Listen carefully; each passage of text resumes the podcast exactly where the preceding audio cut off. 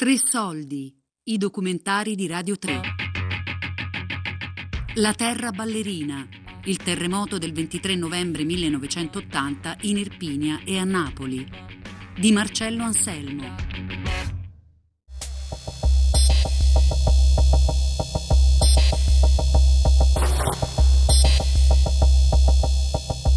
Dall'amministrazione arrivavo con raffiche mitra ogni tanto in finestro, così, intimidatoria di, di, di maniera barocca, così, giusto per far capire che stiamo là foto. Cioè, che sta arrivando? Più una comunicazione verbale che si alternava alla raffica di mitra. Di una totale questa cosa strana, da ubriachi quasi, no? Che tu quando uno ci parli e quello per una, tre secondi di si fa una raffica di mitra. Io mi posso mai scordare uno che vede un tentativo di accoltellamento al secondo piano del Livorno. Spara una raffica di mitra a piattetta, in due spazi che ci stava, capito, fra un, la porta e il cancello Oh, e gli sbuffi di fumo sul muro. Poi gente vicino era uno che montava ogni tanto a Livorno, un ragazzotto poi, no? giovane. Ma che, che fa? E che sei un accidente a chi? Però queste cose alternavano e potevano tranquillamente produrre grossi danni, ma non era l'anarchia dei comportamenti, tutt'altro. Si creò questo clima di campeggio intimidito che, che giocava poi dei rapporti anche su altri piani. Il giorno dopo si capì cosa era successo, chi gestiva determinati rapporti di potere dopo il, l'orgia di libertà più o meno assassina, festosa, feroce brutale o inconsapevole che c'era stata la notte prima. E dobbiamo ancora aggiungere che durante il terremoto a Poggioreale sono entrati in rivolta moltissimi dei quasi 2000 carcerati. Tre detenuti sono stati trovati uccisi. Uno di essi è stato raggiunto nell'infermeria dove si trovava ricoverato da qualche giorno e finito a coltellate. Un attimo dopo la prima scossa, i 1900 detenuti del carcere di Poggioreale danno vita ad una rivolta spontanea, che in poco tempo si trasforma in regolamenti di conti e tentativi di fuga. La domenica pomeriggio, come quando uno sta a casa, la domenica è un giorno disgraziato, un giorno che per chi lavora significa che va a faticare, ma pure da lei. Fatiglione Milano, il colloquio lo fa il mercoledì, no il mercoledì, il venerdì, quindi eravamo lontani dal colloquio, quindi era una giornata di quelle proprio senza, senza infamia e senza lode. Cioè, a un certo punto questo fatto significa che la gente aspetta la partita di pallone, qualcuno scrive una lettera sul letto, stanno tutti quanti in un clima come dire, di down psicologico. Si sa che domenica va dal calcio che arriva dalla televisione. Quindi tu stiamo aspettando dribbling, forse era cominciato il dribbling, era di lì a cominciare. Mi sembra che cominciasse alle 19.30. Se non era dribbling era qualcosa di omologo cioè la trasmissione riassuntiva domenicale dei gol del pomeriggio che li vedi tutti quanti in serie è comunque un appuntamento da non perdere, specialmente un po' non è che ti rimane assai, non è che dopo esce da qualche parte.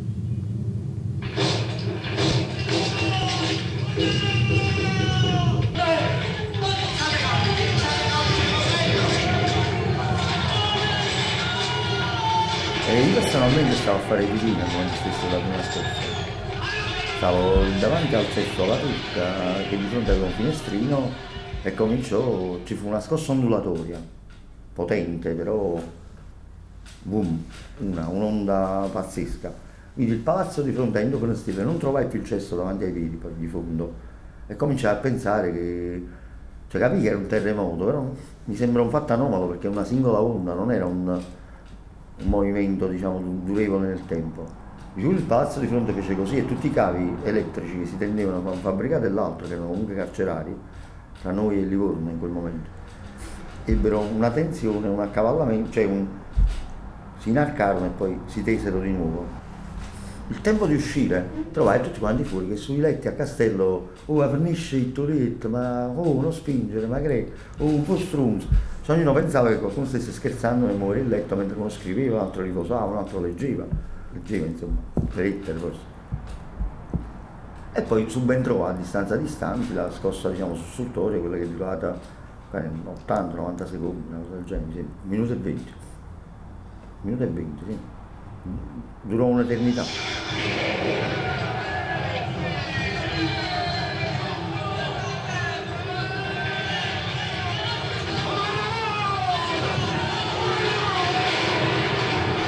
Due tipi mia conoscenza, non so in virtù di quale istinto animale, ma non di una decisione logica, pure semplice istinto animale, presero il montante della Brandina, quello diciamo a Piero, a Capoletto, la traversa, come dico, e scalzammo il cancello di, diciamo, della cella all'altezza del varco dove normalmente sarebbe dovuto passare la ciotola ma veniva utilizzato semplicemente. In quel punto la sbarra ha dei punti di saldatura. Piegando la parte orizzontale si scalzarono, restavano comunque queste sbarre lunghe un metro, quindi per la restante parte della porta dalla metà, che andavano piegate, ma erano sbarre di ferro pieno, tondino metallico totale, di larghezza di un centimetro e qualcosa, anche di più due, uno e mezzo, insomma tubi di ferro pieno. Sembrerà strano, ma li piegammo un po' uno, un po' l'altro, puntando i piedi contro il coso, puntellandoci con la spalla. Quando uno è guaglione, ma comunque il giorno dopo non eravamo capaci di smuovere identica salute, identico diciamo, stato fisico, nemmeno di un millimetro quella sbarra, non si sa perché fu, si piegò ad angolo retto e con essa quella adiacente. E si creò un varco attraverso il quale potremmo uscire dalla cella, cioè nessuno ci venne comunque ad aprire. Zero.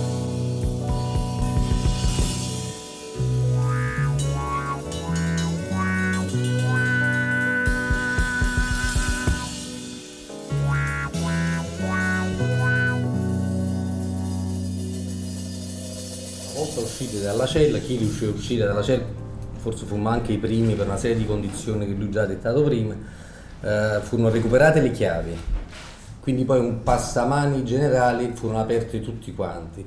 Eh, una volta aperto eh, le celle del, del padiglione, in effetti ci fu una confluenza verso gli altri padiglioni, ma gli altri padiglioni fondamentalmente per andare verso l'esterno. Quindi no, una grossa concentrazione di persone eh, convogliate nei corridoi che collegavano i padiglioni.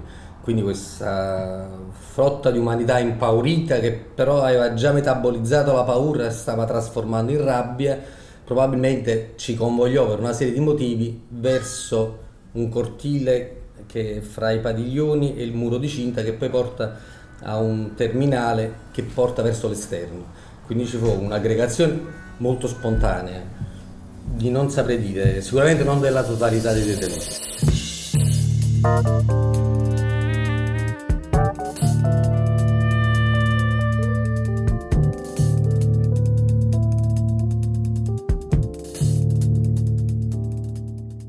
C'era un gruppo di detenuti un po' più arditi, ma più o meno armati di coltelli, coltellacci, altre cose, i quali attraverso le sbarre di un cancello che era l'ultimo, quello da Roma andava verso l'esterno, tentavano di colpire questi agenti i quali si rifiutavano di aprire nonostante minacciati a due persone. A un certo punto ci fu, sai, l'escalation come capita anche con la CER, come capita in qualsiasi fatto. Gli vendi, vendi, ah, là, su giù. A un certo punto questi aprirono il fuoco. Uno col mitra e un altro con la pistola.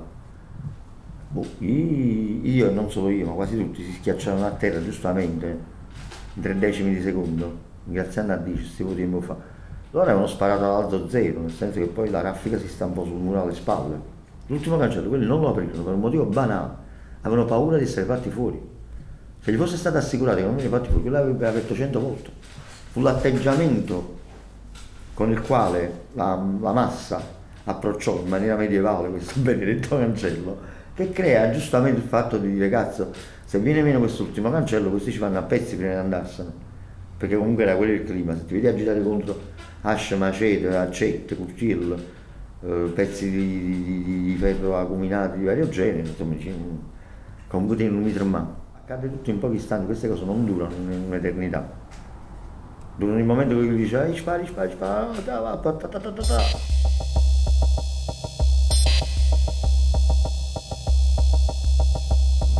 Ma ricordo una scena atroce nella nello spazio che delimitava la cinghia dei reparti. A un certo punto, tipo queste scene medievali, tipo alla luce di questi falò accesi spontaneamente nei cortili, interni di collegamento di vario genere, che delimitavano le zone poi in cui erano sciamate tutte le persone che erano scappate via dalle celle, stavano comunque sotto il tiro di questi Cina, una scena medievale proprio. Alla luce di questi falò sono l'energia elettrica, non si bruciava nessuna parte. Ogni tanto vedevi che ne so, uno che scappava, una banda di 10 persone che gli correva dietro, lo raggiungeva, lo abboffava di coltellato C'erano varie scene abbastanza normalmente atroci all'interno di questa faccenda. Ma forse è il minimo, perché una cosa che non augurerei nemmeno al mio peggior nemico di trovarsi in una situazione del genere. Quello che succedeva davanti a me occhi era qualcosa di inaudito. Io però ritornerei, come dire, eh, il ricordo forse più mi resta eh, inciso forse in questa storia, il tentativo della fuga, eh, chiuso mh, abbastanza velocemente poi in questa cosa, e immediatamente il connotato del contesto che c'era, perché stiamo parlando dell'80, quindi proprio in piena guerra tra eh, nuova Camorra organizzata e nuova famiglia, il che delimitò subito i confini, proprio fisici. Il passeggio, questo corridoio, lui diceva prima, corridoio che, centrale che, che andava, fu tagliato proprio in due, da una parte i cutoliani e dall'altra parte tutte le altre organizzazioni che in qualche modo facevano riferimento alle strutture napoletane. Questa cosa delimitata col coltello, non nel senso fisico, il coltello forse ce l'avevano quelli che stavano sicuramente nel passeggio, però sicuramente fu proprio una demarcazione, è come se eh, fosse ristabilito un equilibrio, nonostante fosse successa una cosa eh, naturale che nessuno aveva mai pensato che potesse accadere. In questa cosa, voglio dire, eh, essendo un girone infernale di mille passa persone, sono le variabili impazzite di chi andò nei, nei reparti dove erano segregati i pentiti, gli infami, eh, pedofili e, ed altro ancora, alla ricerca non si sa bene di che cosa, forse dall'amico da colpire, da qualcuno da aggredire in qualche modo per scaricare la tensione che avevi accumulato, che non era poca. In più ti era data l'occasione di quello che tu avevi millantato per sempre, cioè grido di battaglia, morte all'infame, è una cosa sempre dichiarata, ma non ti capita mai che possa accadere. In quella situazione, per un mistero morfologico della Terra, eh, si era creata una condizione di vacazio legis dove tutti potevano fare tutto, apparentemente, ma fondamentalmente tutto lo potevano fare quelli organizzati, perché la maggior parte delle persone poi non erano strutturate nelle organizzazioni, quindi sì, effettivamente questo vagare di umani che non aveva notizie, che non aveva condizioni su cui affermare poi quello che sarebbe accaduto da lì a poco. Quindi probabilmente già il trascorrere della notte, il mattino, il pensiero ritornò al fatto che sarebbero rientrati gli agenti, quindi del modo di fronteggiare in qualche modo questo rientro, quando poi già c'erano state le vittime. Quindi è una cosa in qualche modo sarebbe stata punita. Quindi già tutto questo passaggio veniva vissuto sempre con più pathos, perché l'unica cosa che riuscirono a fare gli agenti di custodia fu quella di aprire il padiglione dello, di questo braccetto dove ci stavano gli isolati e farli defluire verso dei corridoi esterni. Infatti quando si arrivò in questo braccetto era vuoto, non ci stava nessuno. Al terzo giorno lo Stato si riappropria del carcere, ponendo fine ad una quotidianità allucinante, ad una cupa gioia. Terremoto, come un catalizzatore massimo di tutte le energie negative che in quel posto c'erano. Mi impressionò però il quantitativo, ricordo che mi affacciai e vidi l'intero piano terra luccicare di elmetti. Cioè si intralciavano tra di loro tanti che ne erano. Cioè era come tipo Asterix, hai capito? Tipo i fumetti, salivano a centinaia per le scale, così diffondevano, alla fine erano come le formiche, avevano tappezzato l'interno. Casco, manganello, armi non era consentito averne, ma erano più che sufficienti dato il numero di persone casco, giubbotto, manganello, mimetica, molto cattivi nei modi. E ripararono alla ben meglio, passarono squadre di loro con i flex, con varie cose, chi secavano la sbarra, chi acconciavano un cancillo, alla grande si risolsero con catene e lucchetti, dovunque. E quindi andammo avanti per qualche giorno con catene e lucchetto, in una logica molto provvisoria in cui il vitto, la spesa, le cose c'erano, non c'erano, non si capiva un cazzo, però una logica che poi in qualche modo ti consentiva anche di riposarti rispetto a quello che era successo, eh? anche perché avevi capito che ti eri giocato le tue eventuali carte in precedenza in una maniera, come dire, con un'impronta veloce, ma che tutto quanto portava nella direzione della totale normalizzazione di nuovo. Ti ritornava alla mente quindi il terremoto rispetto a tutto quello che era successo intorno al terremoto, che era ben più interessante per te, però vi va a dire, hai provato poi è successo, poi è fatto, poi è detto, poi su, poi giù, passano tre giorni, alla fine stai sdrenato, insomma. Questo non ho dubbio. Stanchezza totale, insomma, alla fine dormita di 10 ore per recuperare. Anche perché non dormivi perché ti tremava il letto sotto il culo e quindi scappavi via, poi uno ti sparava un culo. È nato a costo della paura, è nato a canale e su e giù.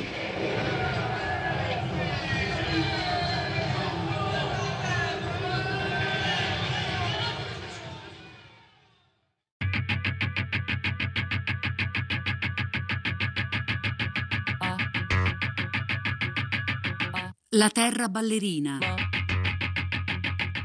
Il terremoto del 23 novembre 1980 in Irpinia e a Napoli di Marcello Anselmo. Tre soldi è un programma a cura di Fabiana Carobolante, Daria Corrias e Giulia Nucci. Tutte le puntate sul sito di Radio 3 e sull'app Rai Play Radio.